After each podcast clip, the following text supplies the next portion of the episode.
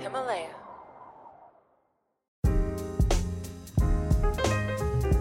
传递经济学的最好方法是应用，而非讲授。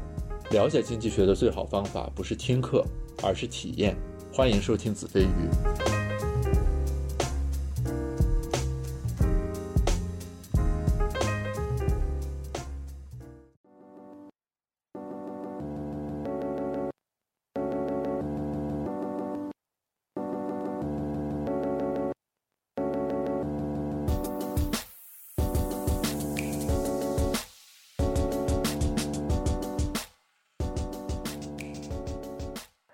大家好，欢迎收听这一期的子非鱼，我是 Gareth。今天呢，我邀请到了我的好朋友生菜啊，他是在咨询行业工作，和我是高中同学，本科毕业于复旦大学。他在过去五年里呢，居住了北京、上海、深圳、台北、伦敦、首尔，总共六个城市。而且在这一轮新冠疫情的高峰期期间呢，他不会韩语，却始终住在韩国，并且在韩国工作。所以我今天邀请他来一起聊一聊。聊聊这次新冠疫情中各个国家的不同应对，各国国民反应的差异，也聊一聊经济学和咨询行业之间的关系。Hello，生菜，欢迎录制这期播客。嗯，Hello，大家好，呃，我是生菜，呃，非常感谢 Gary 斯的邀请，很高兴能来录制这期播客。所所以，我们先明确一下现在韩国的状态，好吧？那现在韩国的疫情防控是种什么状态？其实。除了每个人都戴了一个口罩之外，你作为在这儿工作和生活的人，完全感受不到现在有疫情影响。现在是这个状态。呃，那你们已经去办公室工作了是吗？我已经从我已经三个月的时间都在出差了，就是属于我每我每周要坐两三个小时的火车去另一个城市出差。然后我的同事是坐。那现在韩国还是会，比如说每天发，呃，它还有新增吗？现在我最近没太注意这个数据。呃，有差不多从。从就是四月底五月初，我们有一个黄金周开始，它开始有重新开始新增了。就是那段时间有去夜店，有去夜店蹦迪的，然后在那边出现了一次扩散。在那之前，基本上都是一例两例。我看到了，就是有一些对对对对明星还为此出来那个谢罪。对对对，就是从那个开始，现在每天新增又上去了，上到两位数左右。今天好像是三十九，昨天是七十九。那那比如说你们现在生活中的状态，你要去一个星巴克的话，会有人给你什么拿体温计扫一下之类的这种东西？呃，这个完全看店，就是比如我去一个汉堡店叫 Shake Shack，它的话会给你量体温计，然后给让你用手消，但是星巴克就不会。然后星巴克里面的人也都是摘了口罩在喝咖啡的，就是所有事情都是很正常的。然后有一些大的商场的话，你进去他会给你量体温，然后有些街上的店可能会受影响。可能会关门，但是国外是没有健康码的，是吧？没有健康码这种东西。OK，那那我们如果把时间拨回去，拨到就是韩国疫情比较汹涌的时候的话，对你你当时对于这个东西的研判是怎么样一种感觉？当时当时是蛮神奇的，就是当疫情刚起来的时候，就是有点像国内过年那两天，过年前的那两天的时候。就是韩国的曲线和过年前一两天完全重合的时候，当时我是全办公室唯一一个恐慌的人，呃，就当时所有的人都觉得不是个事儿，所有人都是说啊，有这个疫情，我们稍微小心一点，可能出门的时候记得戴口罩，可能大概就是这样的一个。那你为什么会是唯一恐慌的人？我我后来回想，我觉得我觉得最大的原因是，我是我是混在中国社交媒体上的，我是每天看微博的，所以我。就是就是，尽管韩国的媒体会去讲说中国的疫情啊，中国的这些信息，然后韩国的防疫部门其实也很主动的，他们在像我们公司楼下都会去贴说啊怎么样进行防疫，这个这个新的病毒是什么情况。但是我觉得大家看到那个信息，不代表完全接受了那个信息。就是从从我这边的角度来讲，我知道说国内发生了怎样的医疗资源挤兑，我知道国内发生了怎样的疫情传播，我知道后来怎么每天一千例、一万例这样的传播。对他们来讲，这些信息对他们俩都是可得的，但是韩国人是没有接收到这些信息的，就是这是另一个世界的事情。对他们来讲，他们可能顶多知道说，哦，中国的疫情很糟糕，完全没有办法去想象说，这个疫情如果发生在我们身上也是同样的糟糕，这是一个非常奇怪的现象。就是你理论上来讲，你作为一个人，你是接受了一个信息，是说在你的邻国，这个疫情之前是一百例，第二天就会变成一千例。但是，但是他当你这个一百例发生在你身上的时候，你是不会觉得明天就是一千例的，而且你不会觉得你自己是那一千分之一。所以，所以整个事情就变成了我是整个办公室里面唯一一个觉得疫情会变成一千例，一天一千例，一天两千例的情况，而大部分人都觉得说这个事情是可控的，而且即使发生了也不会发生在我身上。这个和我想的不太一样啊，我其实是以为是说，因为你之前在国内，我们有过非典的经历，你对于这些东西有一些类似于身体之知的感悟。其实你刚才说的是说，等于是说同样的这个信息，是因为你本身是这国家的人，所以你对于这个一百变一千这个东西有一种感知。就同样是中国这个一百例变成了一千例，呃，韩国人即便同样看到这个信息，他不会有那种共鸣或者说认识。其实，没错。就是呃，另一个例子是说无症状感染者这件事情，就是在国内大概可能二月份的时候，这个事情已经爆出来了嘛。那么我在微博上的热搜上就经常看到说无症状感染者，然后很多人会转发，我也会看到说无症状感染者这个事情很严重。这个信息我在韩国的新闻上也有看到，就是也有报道说有无症状感染者这件事情，但是就是一带而过吧，可能就是有几条新闻讲讲过。然后直到一个月前，我就是梨泰院这个事情出来之后。我去问我们公司另一个人，他根本都不知道无症状感染者这个事情存在。就是这件事情，这个信息不是在两方没有存在的，但是只是这个东西在不同的群体传播的这个密度不一样的时候，你即使看到这个信息，你可能脑子里就直接过滤掉了。然后我觉得当时在一月份的时候，对于疫情的数据也是同样的感觉。就是我作为一个中国人，我当时泡在微博上的时候，我是完全沉浸在这个数据里面的。就是我看到的几乎每一条微博都高密度的跟我汇报说这个数据是怎么增长的，有多少人死亡了，然后有哪些地方的医疗资源挤兑了。但是对于韩国人来讲，这个就是他们每天新闻早间新闻有那么一条信息是说中国的病毒变得更糟了，一百例变成一千例。韩国现在每天大概日均一例到两例。其实因为如果你说非典的这件事情的话，韩国人是经历过埃博拉的，就是埃博拉当时在国内没有什么情况，但是对于韩国的打击是很重的。这也是为什么在在这次。新冠的时候，其实韩国的政府部门和疫情这边其实行动是很快的，因为他们在埃博拉的时候已经受过一次罪了，那一次他们完全没有防控好。嗯，所以其实你说韩国人有没有经历过疫情的影响，也是有经历过的，但是就是在这一次，然后在那个时间，他们就是没有办法做出这种预判。就这这个其实啊，在我在比如说在我们学科的这个视野里面，这就比较难以理解，因为比如说我们研究信息，其实你就会说，那就是。这个一百例变成一千例，它有很强的传传染性。这个信息，它是一个客观的信息，对吧？对。就即便我们把人的一些行为偏误考虑进来，就是比如说，呃，你怎么来讲这个东西？你是那种什么震惊啊，还是很平淡的讲，可能会影响人的认知，这个也能理解。但是就是说，现在其实也不是在这一点上，对吧？是说整个这个信息，它同样一个客观信息，它基于一个什么样的这个？空间范围或者说民族认同的这个范畴出现出来，以至于另一面的人是完全感知不到的。就是这个其实是很神奇的。就因为在国内看来，我跟你说说我们的想法啊。就我当时始终有一种感知，就好像就是中国人特别惜命，或者我们对这个公共卫生防疫的这个政策响应程度特别高，以至于目前呈现一个这种状态。就就当时是一种非常非常不理解的。一种情绪，就是说，在这样一个情况下，你不戴口罩，然后大家继续各搞各的。就是我我的我的理解，就是其实有好几种讲法，就是假设可以可以去解释这种情况。就是呃，一件假设就是说，这件事情和你的相关度有多高，会影响你对这个信息的处理和判断。呃，比如说，如果你的一位朋友得了一个非常不好的病，你对这个病的。就是这个同样一个病，比如说是癌症，你对这个癌症的这种恐惧感是比你听说一个隔壁的隔壁的隔壁，或者你在微博上看到一个名人得了癌症这种恐怖感要高的。同样呢，就是你看到科比出现了直升机事故，如果你是科比的球迷，你对于直直升机坠机这件事情的恐惧感是要比你对于科比不知道他是谁，你受到的这种恐惧感是高的。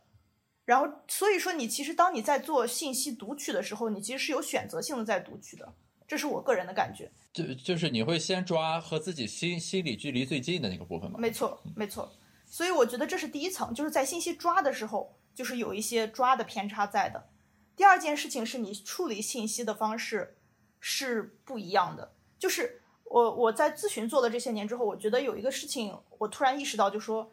你不能把一些事情当做想当然。就是你不能说你跟人说了一句非常有常理的话，你就能你就你就应该去预判他能够想到这个 A 就能推出 B 来，这个是不可取的。讲一个非常简单的例子，就是说我们经常会给一些企业的，比如说 CEO、CFO 之类的这种这种级别的人去去报告嘛，就是他们来讲就是智商很高、很聪明、反应也很快。但是当你去给他看一列数据，你显示说上周和下周，你和本周，就是你显示两个数据，和你显示这上周和和本周的这个差值的时候，他们可能反应是不一样的。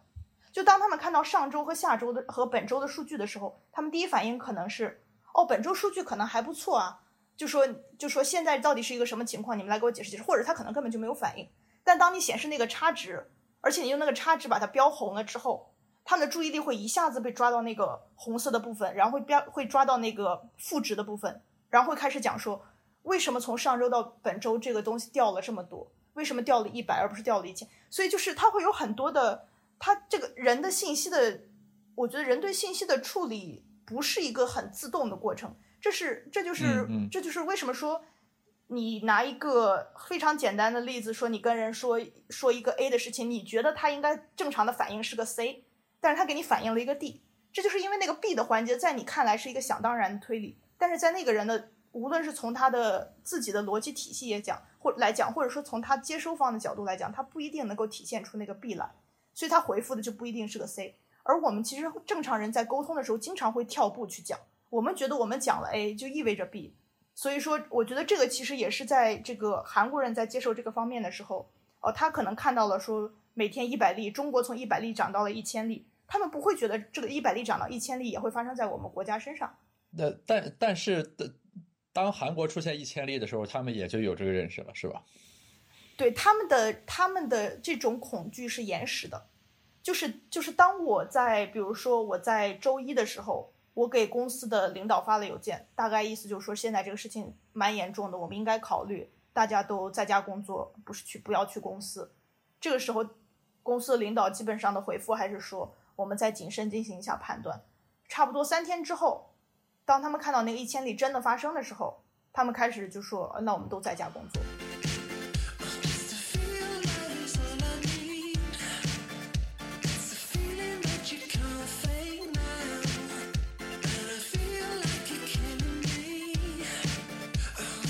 我想先确认一下，就三天之前你发这个邮件的时候，你的领导和同事会感觉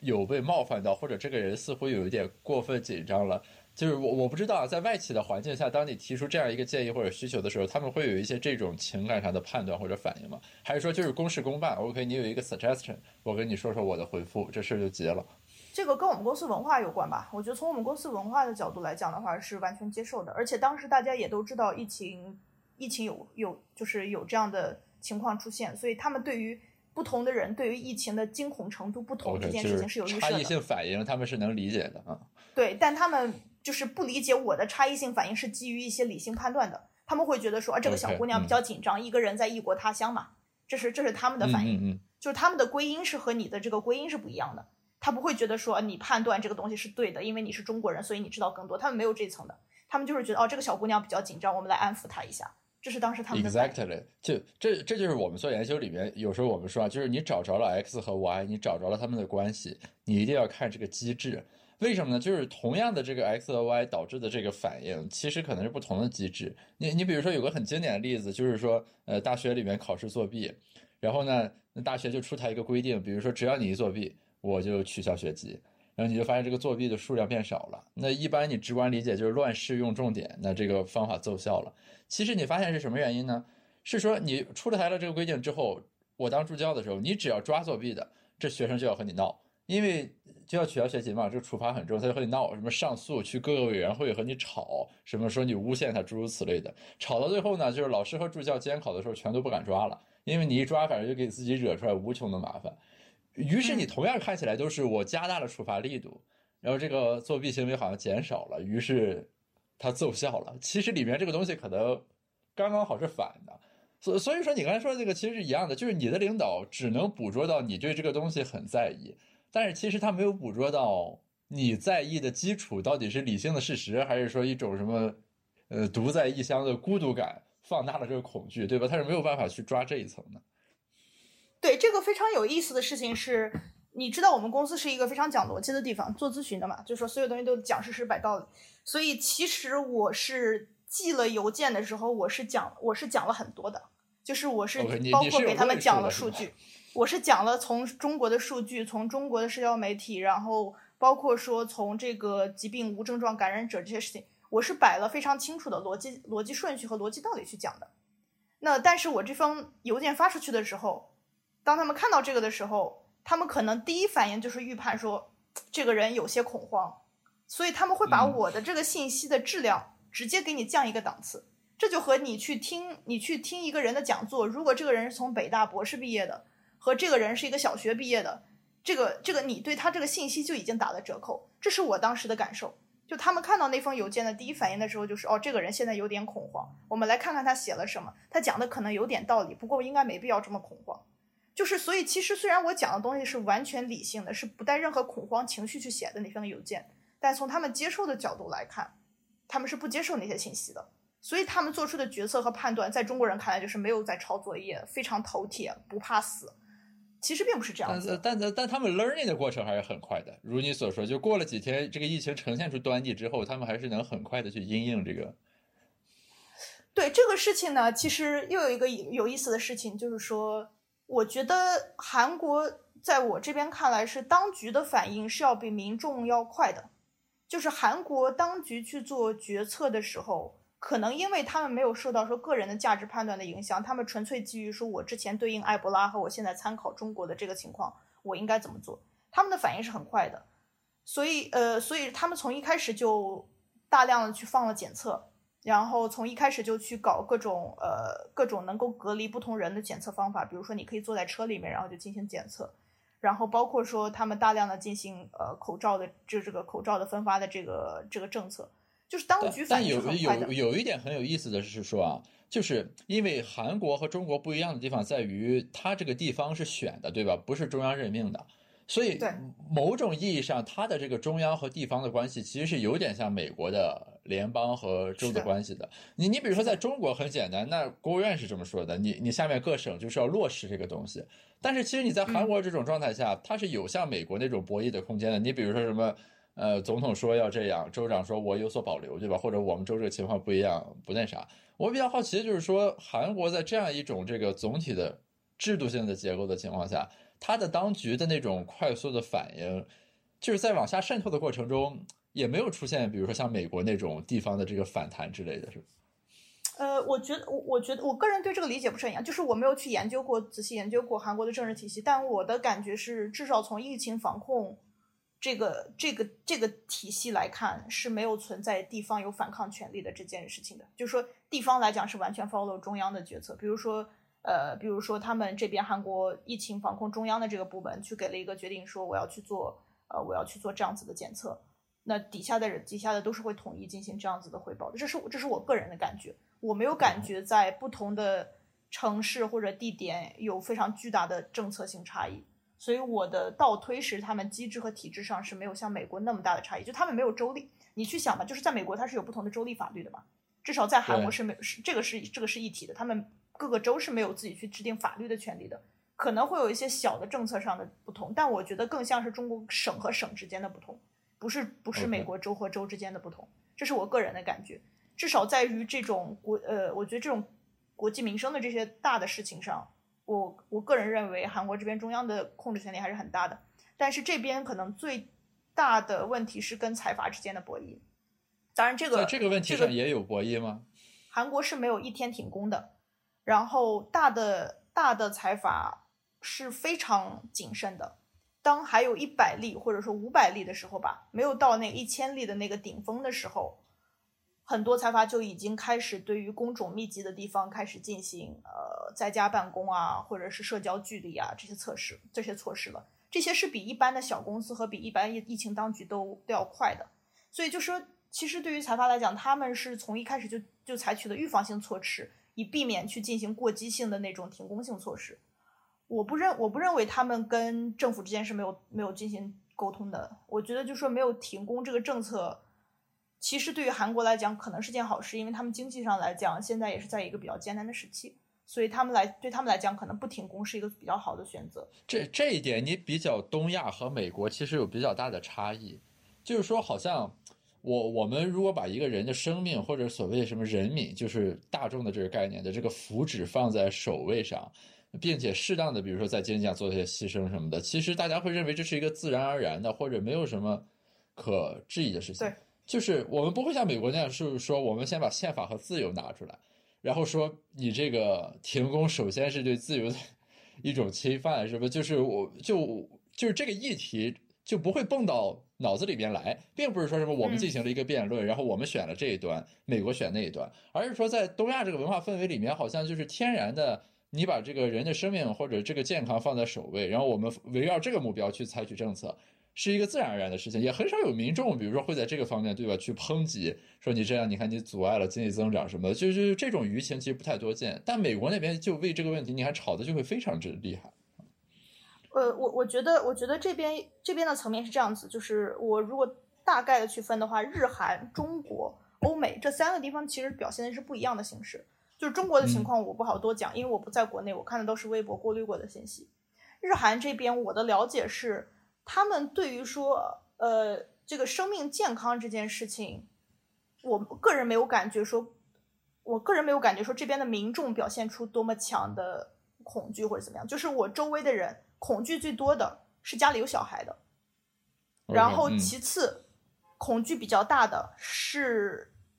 他们这些一直在旅行的人，就说他们会认为会对自己的客户造成影响，就是。我包括问了我日本的同事，也是一个道理，就说他们的他们的第一反应是说，如果我得病了，这件事情对周围的人可能会产生很大的影响，所以一旦我有病的这种情况，给大家添麻烦，所以我要回家待着。我之前有看一个日语的采访，也是说，呃，就是有一个肺炎的患者嘛，他当时当时日本初期就是检测量不高的时候，他去见医生，他说的第一句话就是，呃，我的朋友是个孕妇，所以我想做一下检测，就说不让他担心。这是他的第一个第一个反应。当然，这个不是说能涵盖社会上所有人的想法。但是我问了几个这个我在韩国土生土长的韩国同事，他们的想法都是这样子的，就说：“哎，如果我真的得了病，这很麻烦呀，我的三四个客户可能都会受影响，可能都会停工。”这是他们想到的第一层。所以从社会氛围上来讲，我觉得，我觉得日韩和中国可能还是有点不一样。中国这这个其实很神奇啊，就是我们为什么说防疫的过程中要强制，其实就是因为刚才所说的那个问题。因为你如果不采取良好的防疫措施或者主动检测的话，其实这个风险是说由你身边的所有人来共同承担的。但是这部分风险其实没有办法就是折算到你自己身上。就如果我这个人就是我不 care 这个事情的话，其实你没有一个机制说把这个东西。就是呃强行弄到我身上来，这就是典型的外部性问题嘛。就是说，就是我不好好防疫，其周边的人跟着遭殃，但你没有一个机制把这笔账算我身上来，那所以这个时候只能政府出手来 regulate，说大家都不准出门了，对吧？就把这个外部性问题抹平了。你刚才说的等于是说，他们在这个环境氛围下，大家有一种自发的或者比较默契的这样一种共识，就是大家都把这个外部性内部化了，就是我以我身边的人的福祉为重，于是我自己要好好防疫。你要从人人都是以为自己利益出发的这个角度去讲的话，也是说得通的。因为你去看韩国这边，他们有明星去了夜店，然后这几个明星都被抨抨击的很惨。就是他们其实是有预判的，就是如果我得了病，然后这件事情一定会对我在社会上的这个角色产生影响。我可能不会被辞职，但是至少会在公司这边也产生不好的影响。那对于明星来讲，我。社会性死亡，没错，就是这个意思。所以其实，因为在日韩的这个社会体系下，周围的人是会对你有这样一个判断的，就说，就是我们会说 judgmental，就是周围的人会对你有一个你的你的社会要求。那既然这个社会要求你预判会发生，那么从自己的趋利避害的这个角度来讲，我从一开始就预防我会被社会攻击。那最好的办法就是我不给社会添麻烦。所以它的这个外部性的内部化，其实是也是一个内部性的利益。就是我觉得它不是一个纯的很奇怪的说，啊，为什么这个人会 care about 外部性？你你如果这么说的话，其实等于是说他们的文化或者社会里面那种软性的约束，相比于我们要更硬一些。没错，就是这个意思。所以，所以就是它这个软性的东西，你在这个环境下沉浸了二十年、三十年，甚至更久了之后，你自然会对这东西有一个有一个反应。它可能不是反映在所有人身上，毕竟韩国这边也有人不遵循规定出去嘛。但是但是它对在一个百分之八十或者百分之九十的这样一个覆盖性上，给你加了一个前提假设，就说如果我在韩国这样的一个社会文化生长的话，你你作为中国人所想的一些外部性的东西，其实对我来讲是内化的，是内化的伤害。并不是一个外部性的伤害。呃，所以我确认一下，就韩国从来没有发布过像国内这样什么就是停产停工，什么小区监控，就从来没有。那所以也就相应的没有所谓复产复工恢复工作这个过程了。那就是各家企业自己调节是吗？就各家企业自己把握。我们最近远程办公 OK，然后最近疫情有所缓和，大家可以来办公室了。没错。其实你去想整个整个疫情的这件事情，各个国家来讲都是各个主利益主体之间的博弈。就说呃，就说你有三，我觉得高度抽象的话，三个利益主体吧。呃，国家来讲，然后商业主体来讲，个人来讲，然后每个主体都根据自己的利益去做最大化选择。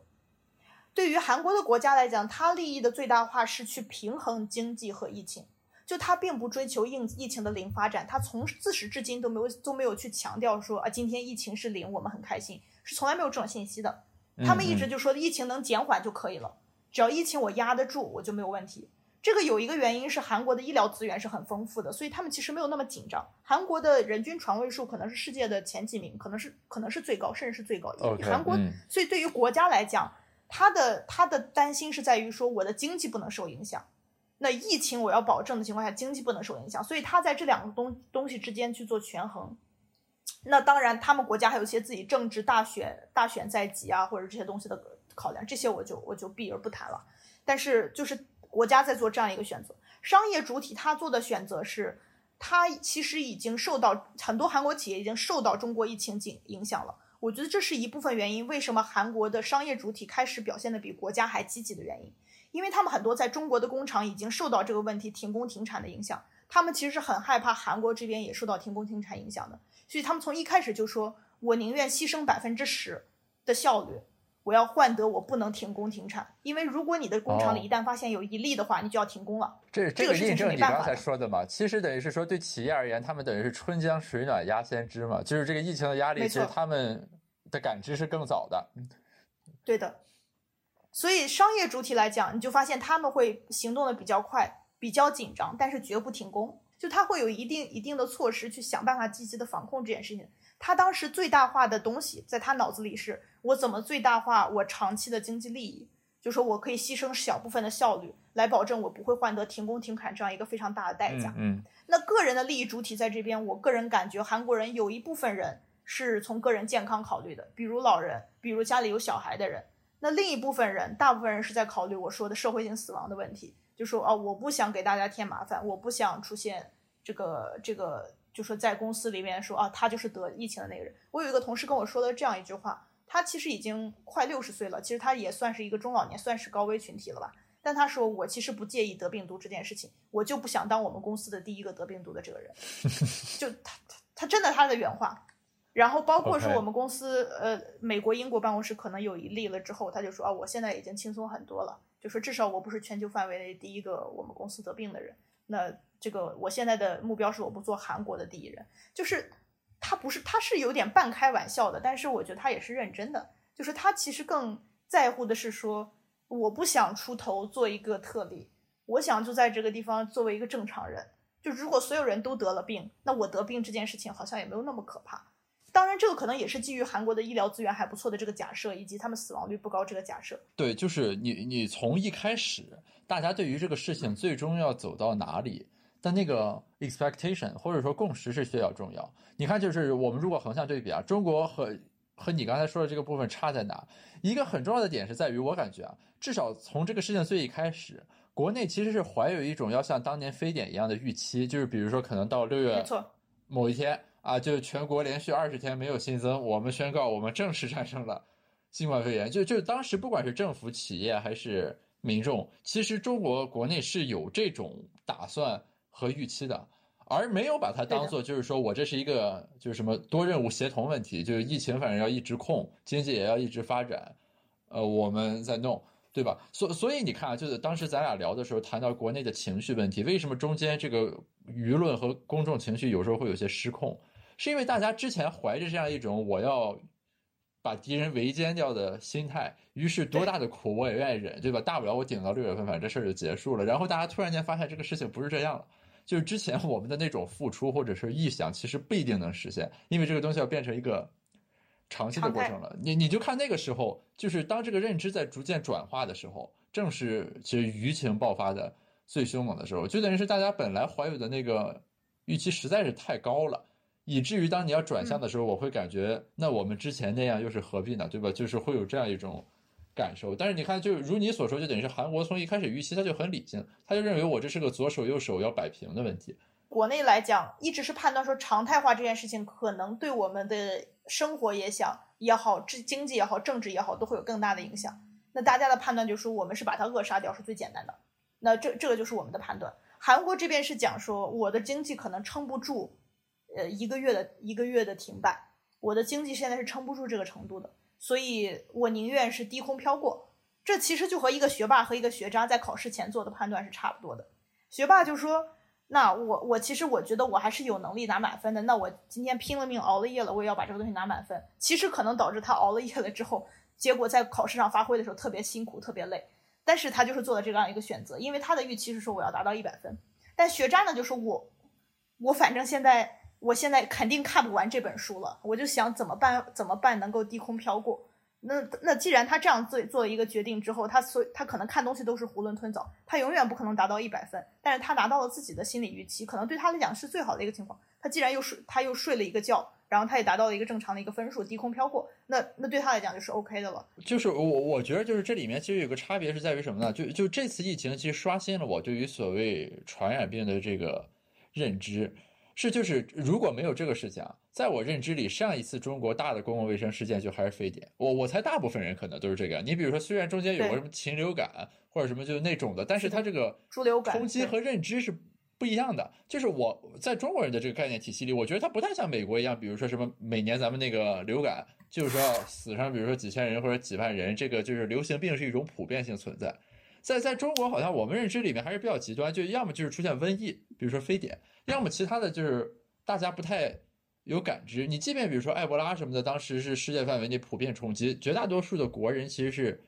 没有感知的。也也正是因为这种情况，我觉得才会让就是国内对那种就是彻底消灭掉这个事情有一种很高的预期和期待，对吧？嗯，没错，我觉得我觉得你这个说的是对的，就是大家对于重大公共卫生事件和一般性生活常态之间是没有过渡期的。就是它中间是没有一些，它是不是阶梯状的嘛？它整个事情是从对对对一个极端到另一个极端。所以你看，就是疫情一出来的时候，大家第一反应不会说，比如说中国前几年的流感是怎么样的，或者是怎么样，大家第一反应就是 SARS，啊，零三年的时候，对，一对标就是非典，对。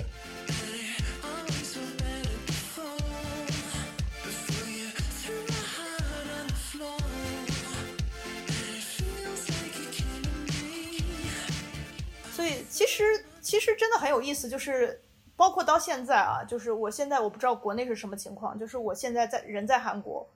我偶尔可能下楼的时候都会忘记戴口罩，不是我有意不戴或者怎么样，就是这个事情没有到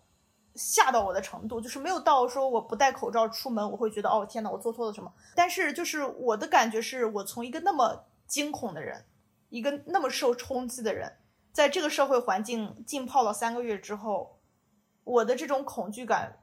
居然可以变得如此低，其实其实是蛮有意思的。所以我觉得可能经历了这个这个新冠之后，国内对于传染病的认识也会整体会有一个更新。就是下一次传染病再进来的时候，可能大家的防御观念也会变得有一些不一样。就大家见见识到了说会有一些中间态的时候，在中间态的时候，如果再一直极端化的去表现的话，可能其实反而对于我们经济和生活是不利的。我不知道其实埃博拉的时候，韩国这边发生了什么。但是，呃，我个人听韩国人说，埃埃博拉那一次的爆发，其实对于韩国人、韩国的无论是人民也好，还有政府的这个对抗疫情的措施来好，都是都是有一些影响的。那我觉得非典的时候可能是有一些过于早期了。那当时的当时的从卫生来讲，或者说我们我们国家的组织能力来讲是不太一样的，所以我们现在大部分都是在对标非典嘛。那下一次当大家都去对标新冠的时候，可能情况又会变得不一样。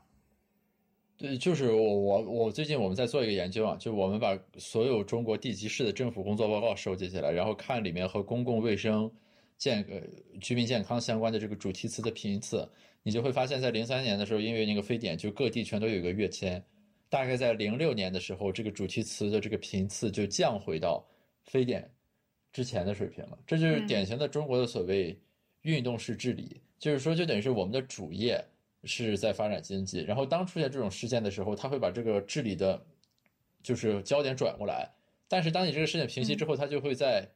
转回去，然后再调回到那个轨道上来。所以就是你看这一次疫情的时候，其实有很多人是反思，是说为什么我们经历了非典的考验之后。依然在这一次疫情当中表现的其实很手足无措，但其实你看这个总体的这个制度环境下，它就是必然的嘛。就是我们在中间没有始终就是类似于像埃博拉一样来，就没有以埃博拉这种考验来调用我们这个治理机制来练习它，其实是，所以就有点类似于大起大落的这种状态。就要不然就是非典新冠，对不？要不然就是大家对传染病没有感知，可能只知道几个词儿，什么非洲有一个埃博拉，就仅此而已。对。就是我觉得这个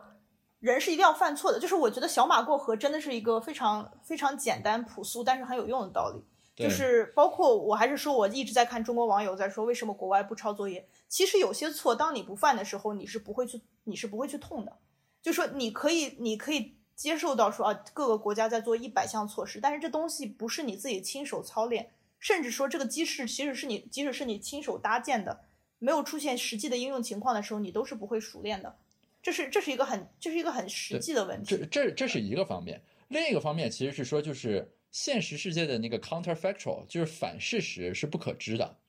所以很多决策你没有办法做。咱举个例子啊，你看现在是这疫情成了这样，以及中国国内的走势变成这样，大家会说当时武汉封城是很果断、很英勇的决策。咱假如说，如果武汉封了城之后，这个病例全国就三百例，然后这疫情就结束了。对吧？那那我们如何评估武汉封城这个决策？当时如果武汉不封城，这个东西又会怎么样？就是那种情况是不能想象的。所以有很多人就是，你看这一次疫情里面有一种舆论其实是很 ridiculous 的，很荒诞的。就你站在事后的角度，你说，哎，当时那样那样那样，就不会现在这样这样。就就这种逻辑其实是没有任何意义的，对吧？因为你只有在后验，我们现在看到了这个世界变成这样的情况下，你才有了这个认识，就是当时如果在那样。呃，就会好一些。那如果你当时没有这个认识情况下，你就做那决断，大概率这人被最后是要被喷的，对吧？这这个东西就是说，这个其实是一个概率论的问题嘛，就是你的呃，它是一个概率论加心理学的问题。我觉得，对，对于一个决策者，他在做那个决策的时候，他面对两重压力，一个是概率论的压力，一个是这个东西它对于心理上对他来讲的一个冲击，就说即使我只有百分之一的概率，这个事情可能走错。我会做什么样子的决策？所以他是说有一个理性判断和一个感性判断加在一起的。现在呢，你把他的感性和理性这两个东西都拿走了，你直接从结果论去倒推倒推原因，这个这样子的重新决策其实是没有意义的。对，就是就是这个讨论很廉价，就是特别是在公共政策里面，嗯，特别就是你的风险筹码还是很高的情况下，那个时候会做什么样子的决策，其实真的蛮难的。而且而且我一直在说一件事情，就是说个人为个体做决策。和一个决策者为集体做决策的感觉还是不一样的。这个是我呃，是我开始做做做经理这个职位，开始带人之后的很直观的感觉，就是我个体去在做这个做这个，比如说 PPT 或者 Excel 的时候，我会觉得说这东西其实肯定没有什么用，就说可能客户根本连看都不会看，我们干嘛要做它？就说经常领导会给我这样一个任务嘛，让我要去做，我就觉得这东西肯定没有用，我为什么要做？那我会有很多的不爽的情绪。但是当我在这个经理夹在中间的时候，我去看这个事情的时候，我就发现，做这个东西可能只有百分之一的概率有用，但是这百分之一可能会至关重要。那我是不是还是做一下比较好？但是这就是这东西不是不光是一个信息的对不对称，而是一个你要决策的时候你要去背负的一个不同的责任吧。嗯，就是你去在想的东西，可能是说这个项目，你对我来讲，在当时我的感觉是我比较关心这个项目会不会成功，我很怕，我很怕客户不开心。但是对于那个做 PPT 的小朋友来讲，他的心情是我今天会不会开心？我是不是要做到凌晨一点？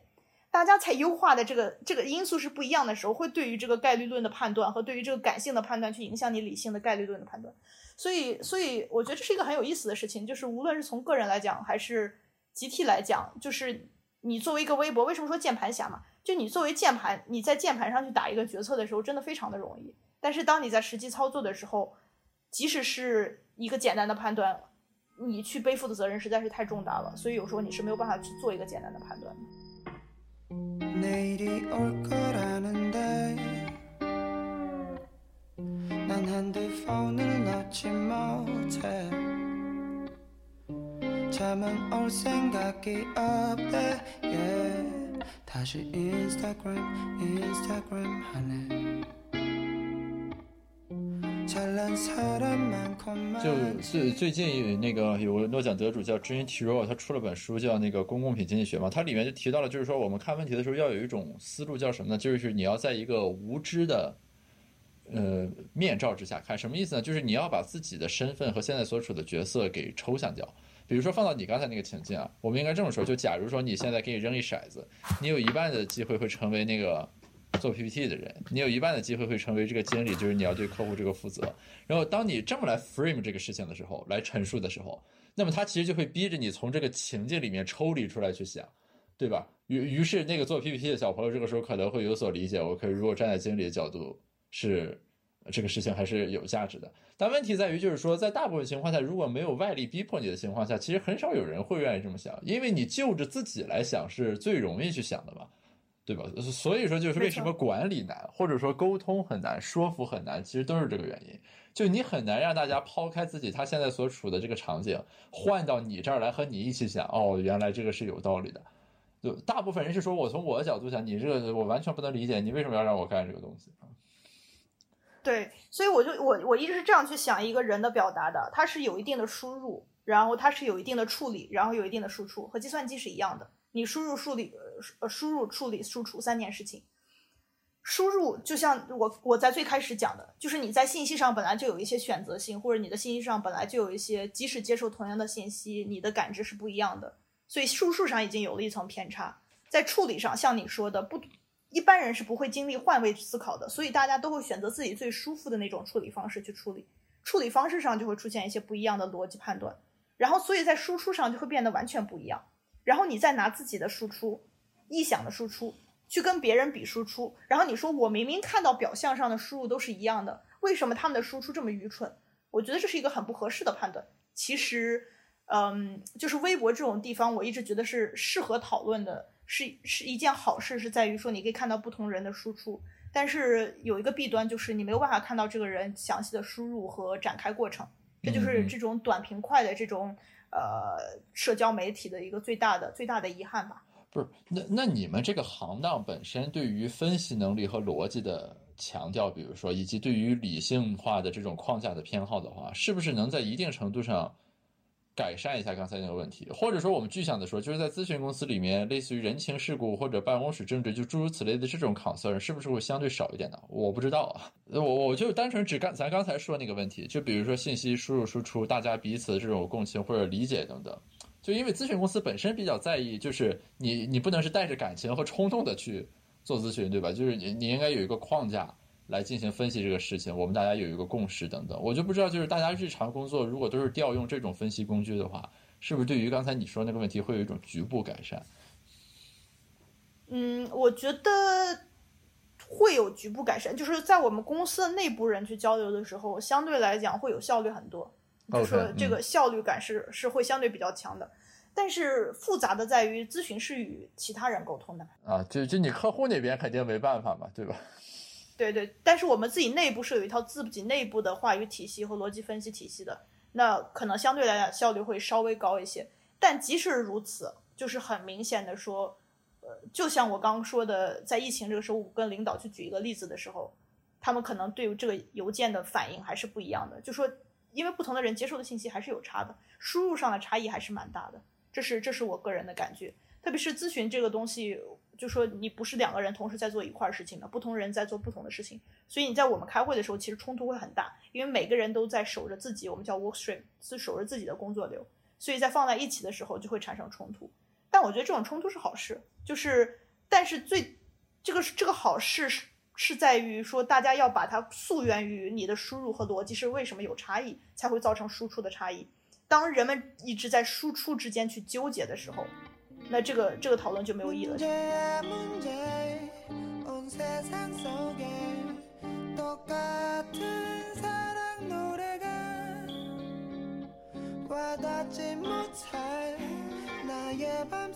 就就就你你刚才说这个东西啊就从输入和本身那个过程去找原因而不是在输出上较劲。其实 exactly 就是经济学为什么在社会科学里面被说成是经济学帝国主义的原因，就是其实某种意义上，咨询和经济学它所追求的那种沟通的状态是有点类似的。就是说，比如说我们俩现在得出的这个结论是不一样的。就是你不应该是说咱俩就是这结论来说，就我说桃儿好，你说苹果好，你凭什么说苹果好？就是不能是就是结论结论之间 battle，而是说那我们就应该往回捋，对吧？OK，那你是基于什么得出这个结论？你一共有三个原因，我有六个原因，你的逻辑是这么推出来的，你是归纳的，我是演绎的，什么乱七八糟，咱就看，对吧？你这个基础成不成立？你这个过程有没有问题？OK，最后我们两个人看出来我们各自这个结论怎么样？但但其实这个是很难的，就是说你如果没有一个组织文化或者。就是大家都很有共识，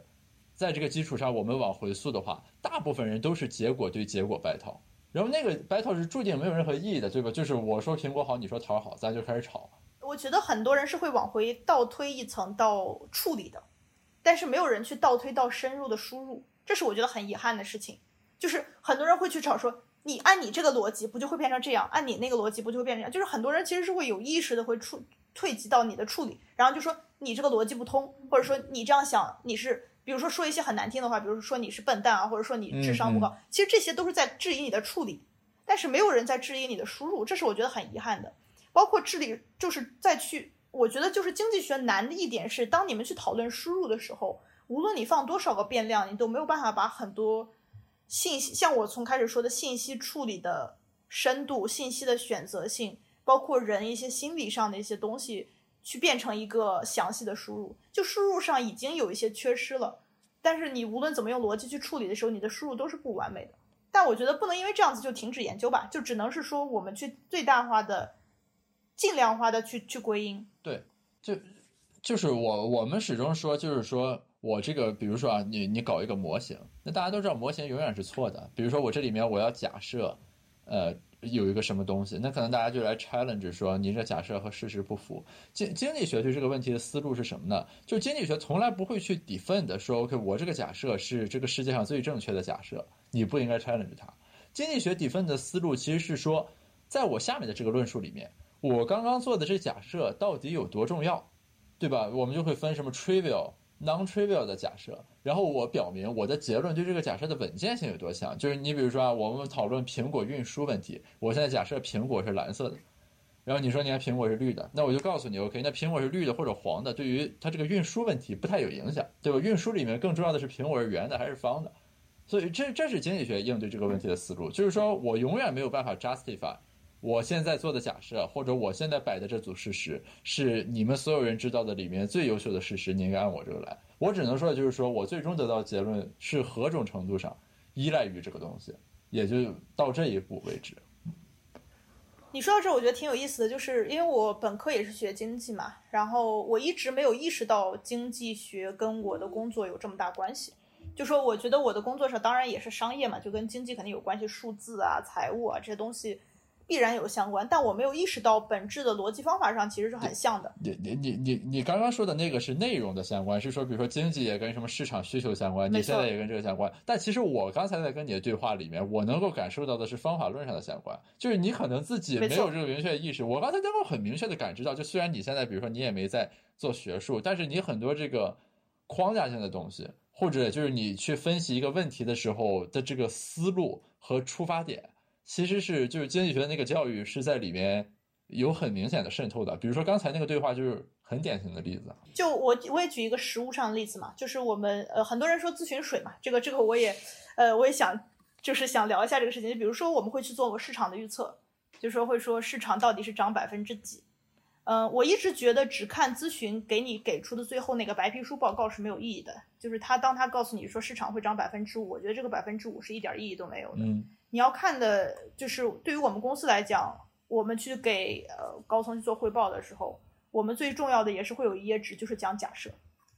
就说一页纸是假设，一页纸是敏感性分析，这个就是你讲两个东西，一个是说我之所以做出百分之五的这个预期是基于怎样的假设，以及这个假设中哪一个事情会对这个事件做出最敏感的反应，呃，包括疫情这件事情啊，我们公司其实内部也是有出报告。它就是，比如说分了，呃，它分了几个情形，就是第一个情形是说，假设你认为，比如说中国在这个情况下可以控制这个政策到这个程度，然后这个传染病的传染指数低于什么，或者在这种情况下，那这个东西对经济的影响会是多少？它是分了不同的情形的。它整个一张纸，可能这个对于最终的预测的数字只有一行，但是假设可能会写很多。就是这个，我觉得是很多，嗯。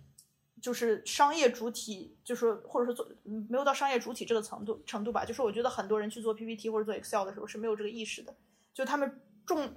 太注重去报告说我的结果是什么啊，我预测有百分之五的增长，这个增长会怎么怎么样，但他们很少去讲呃自己的假设是什么，这个就导致最后的讨论变成了为什么是百分之五不是百分之六，为什么是百分之四不是百分之五，这样子的就就没有什么意义了。对，，exactly。啊，而且很重要的一点是在于什么呢？就是我我为什么还是比较喜欢经济学研究这个行当啊？是在于说大家不仅对刚刚我们说的那种框架有共识，而且是在交流的过程中，大家会很自觉的去遵循这个共识。什么意思呢？你比如说我出去如果讲一个论文的时候，我说我这个假设是这样的，很少会就是几乎不可能啊，有人站起来说，你看现实是这样，你的假设是这样，所以你这个模型是错的，因为这其实是一种很 cheap 的这个攻击。对吧？就你只要这个东西一抽象一假设，那肯定就和事实不符的。所以大家都会很自觉的，就是说你要往前走一步。OK，你这里这么假设，这个假设在你的这个分析里面是最最重要的一个假设。那么给定它在你分析里的地位这么重要，你目前这个假设上所呈现出来的瑕疵，可能就是一个你需要实质性回应的瑕疵，而不是一个可有可无的部分。就大家会很自觉，就是说当我要攻击你的时候，我也要给出的是一种有力的攻击，而不是简单的随便。说一句，比如说这个温度是四十度，你这假设三十五，你看差了五度，你不对，就大家会很自觉的去遵循这个。你们难的一方面，我觉得应该是你们的客户，或者说在很多场景下，大部分人不一定遵循这个范式来和你说话，对吧？对，但是就是我我还是要说，就说这东西不光是呃在这种商业分析啊，就是包括我们在咨询场景下，嗯，我不知道怎么去概括，我就举一个例子啊，我的我 team 上的我团队上的小朋友可能来问我说说，哎呀。说你刚刚让我做的这件事情，如果我做的话，会有怎样怎样怎样不好的后果？然后他说，我们能不能不要做了？我这个时候一般会问他一句，说有几个人会受这个影响？他说最多一个人吧。就这种情况下，就是这个一个人会受影响，还是两个人会受影响？这个事情其实本身来讲就是一个先设的假设，就说他其实一开始就把这个假设拨到了一个非常小的范围，然后去去想这个后果。但是其实他自己是一个咨询顾问，他其实已经很逻辑了。他在做商业分析的时候，完全会去想你刚刚讲的那套体系。但是当他去做这种普通的跟客户沟通，或者说我要不要发这个邮件，我要不要打这个电话，我要不要写这行字的时候的决策的时候，反而忘记了他平常在工作的时候用的这个用的这个道具。这个是我觉得非常有意思的一件事情。就是对于你们来讲，你们可能在经济学的论坛的时候，你们已经进入了工作状态，就说哦，我现在就是在讨论这个论文。那大家就会很清楚的说，我现在就讨论的是假设，讨论的是逻辑，讨论的是什么？我是有一套固定的方法去讨论的。但是人是会疲劳的，在生活的时候，大大家就会把这个渐渐的回缩回来，然后会渐渐的忘记了这套这套逻辑或这套方式。然后，所以咨询最大的难处其实在于，你不是所有的时间都是对着 Excel 和对着会议的。你有很多时间是跟人日常的相处，这是我为什么很喜欢学术这个行当的原因，你知道为什么吧？就是因为学术这个行业它呈现一个特质，就你所谓的那个工作的部分和你的生活的部分，其实它是很密切的融合，以至于在方法论上你也是比较融通的一个状态。就是说，你比如说，如果对好的经济学家或者研究者而言，就不太可能出现你刚才说那种状态。就是说，当我们比如说服务客户，我在工作场景里，我对这个分析框架是熟悉的，我也知道。但你比如说，我一定要发个什么邮件，或者当我这个工作的状态消散的时候，这个我一我就不一定遵循那种行为模式了。你对一个研究者而言，就是你的那个所谓工作和你的生活其实是总体在一起的。你比如说啊。就是科研工作者，就是你大学教授什么的，一般很少有人会说，我今天晚上要加班。呃，比如说我一会儿那个，我八点要和我导师通电话讨论我们的一个研究，我不会认为说今天是周末，我晚上八点通一个电话，所以今天于我而言是加班。他就是说一个讨论，仅此而已。就这个可能是这个学术和具体的商业实践稍微有点不同。就是学术这个行当的他的工作状态，使得人总体是一种。比较融合性的状态，这种感觉其实比较难以言说 Anyway，就是比如说我我读博士这些年，包括我跟我导师交流，我们很少有会说就是今天是周中，明天是周末，或者什么在八点下班了，或者说什么九点上班了这种情况，就是几乎都没有。同时，它的一个好处就是让那个方法论能打得更通，其实就是完全浸透到了你整个人的这个生活当中了。我的我的想法可能反而有点不一样，我不知道我不知道，因为我没我没有做过学术啊。但是我的感觉是，当你去做学术的时候，呃，你探讨的话题是不一样的。首先这是第一点，是就是你去探讨学术话题和其他话题是不不掺在一起的。其次，你的邮件发的好坏是不会影响你的学术效果的，至少百分之九十九不影响。你给导师发的这封邮件发崩了，最多你可能是导致你可能需要再花两天去跟他解释。但是商界是不一样的，商界的最大的问题是，无论是做咨询也好，还是普通的这种外企、普通的国企，就是普通的一个商业体来讲，你这些日常的行为会对你的项目造成结果影结果造成影响。比如你的邮件经常发错，这个可能会造成对方不满，这种不满会反映在你的项目的成效上。所以就是。对于你们来讲，这个这个东西是不存在，它是一个很纯粹的东西。你们本来都是在一个隔离的世界里面去做这个，去做这个，做这个分析。你们是一群人围着这个模型世界去在。哎，你你你你你说的这个其实很有意思啊！就我刚才描述我们那个状态，看似工作和生活融为一体，或许会很辛苦辛苦或者有 burden，其实它无形中也消解了很多壁垒或者约束。你们的生活虽然和学术合在一起了，但是你们的这种。就是核心的学术的，或者说从就是会直接影响事业效果的这种东西，其实是与生活独立的。这就是你你在生活上你跟导师的关系不睦这件事情，除非到了一种很极端的状态，是不会影响你对这个模拟世界研究的。但是商业是一个非常真实的东西，嗯嗯，就是你跟任何人的关系也好，你跟任何一个人的互动也好，都是有可能对这个效果产生一个最终的偏差的。所以它是一个更加敏感的一个一个世界，你其实是知道你做的每一个决定，每一个微小的决定，其实都是会造成一些影响的。那恰恰最大的问题就是在于我们在做核心的这些很明显的商业决定的时候，我们会用逻辑方向去分析，但是对于这些小的、很细节的，其实对项目结果会有影响的东西，我们没有去用我们最熟悉的方法论去分析，这是这是我们最大的难处。我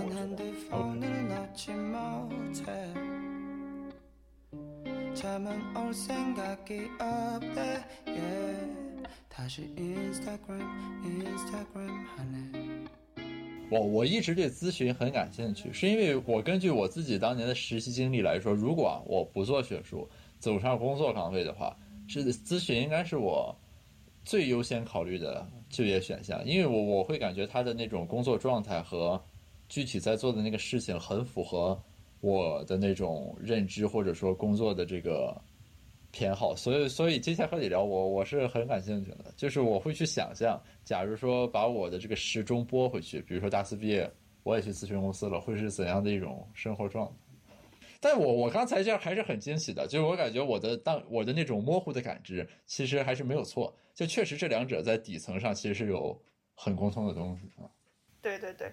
我觉得这是因为呃，我我我个人觉得这个最重要的原因就是，如果还拿我那个输入输出和输入输出的那个那个理论来讲的话，我们其实都是比较在意处理的那个环节的。对，就说我们我们认知输入的重要性，但是我们都很在意处理的方法论。那对于很多行业来讲，其实呃输入来讲，或或者说就说输入占的比重太重要了，以至于处理变得有些微不足道。比如医学，嗯，嗯就说你的输入上是有绝对的差异性的。你如果知道这个症状就代表这个病的话，你需要的处理其实是很少的。但对我们来讲，我们见到的都是日常事实，怎么去解剖这个事实和解构这个事实是最重要的。那这就造成了为什么咨询也好，还有经济学的学术研究也好，我觉得是有相似之处。就是其实我们啊，就是如果你对输入项有总体性的共识，或者大家没有很大的那种。信息上的差距，就是你知道我不知道，就没有这种情况。我们更在意的其实是这个分析的过程和你的逻辑，因为如果在这一点上有共识，最终的那个结论的产生是 mechanical 产生的，对吧？就是机械化产生的，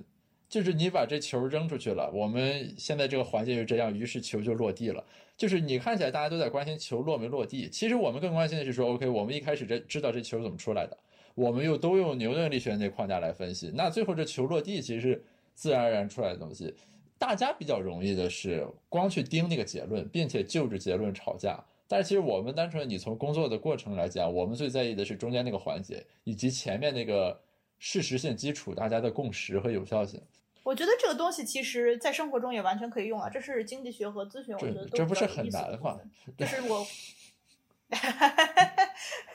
这个确实是很难，确实是很难。就是你很就是。这是需要大家在这个方法论上有共识，所以我一直啊，我是有一种感觉，就是经济学未来应该一步一步的走向，就是说它变成跟数学一样的，有点像叫做什么社会科学导论，或者一种那种就是呃基础性知识，就是你明白吧？就是我我我不是认为什么货币需求价格这个东西比其他问题重要，我不是说这个研究对象重要，我只是说这种思考方法其实是。值得去推广和学习的，这是我觉得经济学有意思的地方。我我其实本人，比如说我对宏观什么的，我宏观经济的运行什么的，我其实也不太有兴趣。啊，对，这是我一直为什么觉得咨询和经济学没有关系的原因。因为我在大学的时候，可能比如说百分之九十九的时间，呃，讲的都是学经济学理论嘛，就说这个模型是怎么搭的，然后货币什么样子，外汇是怎么样子。其实很少有人去讲。就就是这个我们叫 field class，就是你是指经济学研究的对象，对吧？咱是经济增长。宏观波动，什么微观市场，方法论是讲的少的。啊，是这个真是，而且就没有这种课，准确来说，真的没有，这个全是你自己悟的，包括其实你去做咨询这些东西也是自己悟的，这是我一直觉得，呃，我不知道是国内教育，我不知道在国外教育是不是会对这个东西会有一些不同，但是我觉得国内教育上这些方面上是是，我觉得是有些遗憾的，就是对于基础的逻辑，呃，在国外可能叫 storytelling 和 logical thinking 和 critical thinking，呃。这种批判性思维、逻辑思考，然后讲述这个故事、表达、沟通这些东西的教育，我觉得在大学还是稍微有些弱化了。对，或者比如说区分事实与情绪，就诸如此类这个东西，其实大学里面是没有一个所谓课程或者说怎么样的环节来。没错没错。所以你就看，就是中国的这个受过高等教育的人或者高级知识分子，在公共政策的讨论中，经常会有一些很 ridiculous 的 观点。我我觉得也是这个原因啊。就是他可能在他那个 field 里面，他是学到了那个知识的，但是在这种就是普遍性的这个分析框架的这个层面，就是他其实和普通的人可能没有什么额外的优势。对，这就是扯的稍微扯的有点远，但这是确实是有教育体系的问题。韩国也是这样子，就是我们重输入嘛，说所所谓的注呃注重死记硬背，其实就是我们的输入上其实是学了很多东西的，处理方法我们也是当做输入在学的。所以，但是自己去进行自发处理的时候，可能就会变得有些弱。就是我去给一个英国的同事去布置任务的时候，和给韩国同事布置任务的时候，他们的反应是不一样的。韩国的同事会很想了解我这个给他的这个指示的细度，就是我不指示的东西他可能不会去做，但是我跟英国的同事来做的时候，我不做我不指示的东西他也可能会瞎做。OK，就是不是不是说哪一个好或者哪一个不好。但是这个主观能动性上会有一些差异。那对于韩国这边的人，你就是要去跟他讲说，这个东西不是百分之百完美的，哪些东西你一定要变，就是哪些东西只是我初步的想法，这个是一定要讲清楚的。所以，所以我觉得中国这边应该是更倾向于韩国。根据我跟不同这个国家的这个同事去去做呃去去做项目的这个这个差异来讲，但是我觉得都是有各有优劣势的嘛，也没有什么不好的。我是觉得，如果从取长补短的角度来讲。我们能够再去讲一些像你说的经济学的逻辑原理，呃，普通的这种学术的研究方法，然后怎么去区分情绪啊、事实啊？我觉得这个可能对于所有的行业来讲和学术研究来讲，其实咨询公司可以扮演社会大学的角色，让大学生多去实习实习。关键是，关键是这这种东西，就像我说的，如果我们咨询公司算是一个世界性比较有体系的咨询公司，在不同的办公室都会有这样的区分的话。那说明其实社会教育的影响是很很严重的，就是并不是一个个体的商业主体能够改变这个这个办公室的，这个这个我觉得真的是很有意思的一件事。我今天聊完，还是对咨询行业怀有像原来一样美好的憧憬。我要是学术做不下去了的话，就考虑去贵行当闯荡一下。做咨询的时候就会有自作自受的功夫，像我说的，你一天七。十几个小时都浸泡在一个每个决策都可能会对你的项目效果有影响的情况下，其实对心理的压力是蛮大的，就是你没有办法抽离出来。各自有各自的围城，各自有各自的痛苦，各自有各自的痛苦。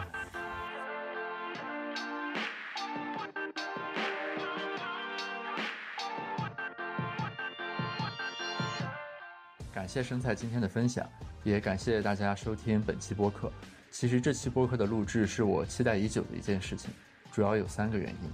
第一呢，在整个疫情发生的过程中，其实我们都有很多困惑或者不解，比如说国外为什么不去效仿在中国行之有效的很多防疫的措施？通过这期播客，我想向大家呈现的是，即便对于同样的疫情、同样的数字，我们去看国外和一个人身处国外去体验，其实所得到的信息和感受是完全不同的。第二点呢，是我和生菜两个人都是本科毕业之后五年在做同一件事情，我是在做科研，他是在咨询行业做分析师。其实我很想看的是，这么长的一个时间段里，一个人在同一个行业里面持之以恒的钻研，会对他形成怎样的塑造和长期的影响。第三点呢，在节目当中我也提到了，我本人其实对咨询行业非常感兴趣。如果我当时没有选择走上学术的道路，在业界选一个工作的话，我的第一选择可能就是咨询。同时呢，生菜本人在本科的时候也受过系统的经济学训练，所以我其实很想看的是咨询这个行业和经济学在底层的分析架构和方法论上有怎样的差异和相同之处。总体来说呢，这期播客比较好的达成了这三个目的，也希望大家能够有所收获。谢谢大家。